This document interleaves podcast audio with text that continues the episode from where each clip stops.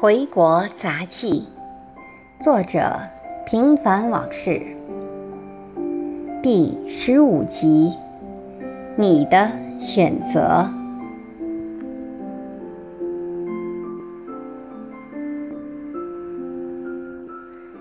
无论在哪里生活，都有他自己的节奏和规律，快了不行，慢了也不行，并且办法就一个，适应，而非条条大路通罗马。这里有文化、历史沉淀和人文因素，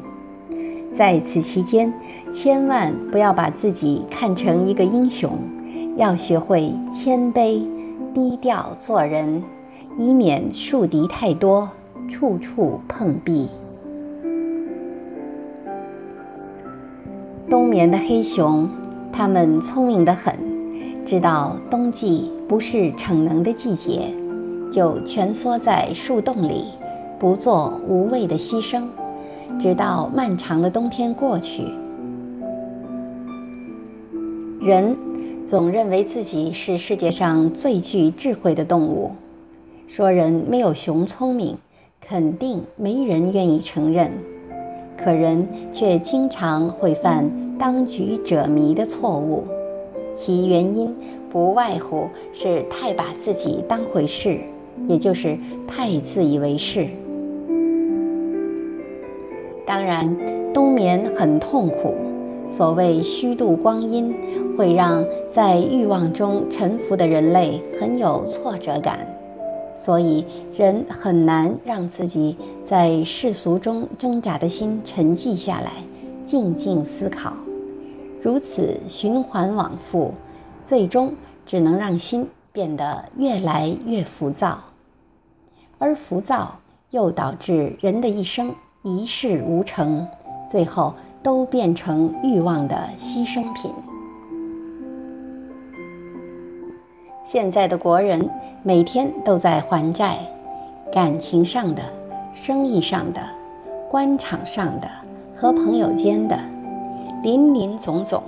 莫衷一是。而且不是东风压倒西风，就是西风压倒东风，站错队的和运气好的都很累。前者很容易被淘汰出局，后者则应酬不断，没有个人生活。总之，每个人活得都很累很累。贫富官民没有不累的，而还债的方式不外乎痴情、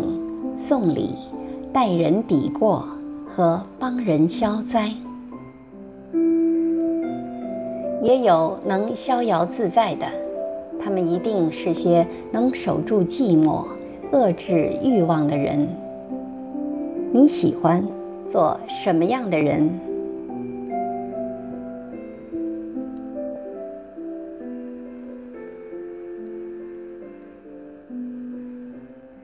感谢您的收听，敬请继续关注《回国杂记》系列第16集，小姐，小姐。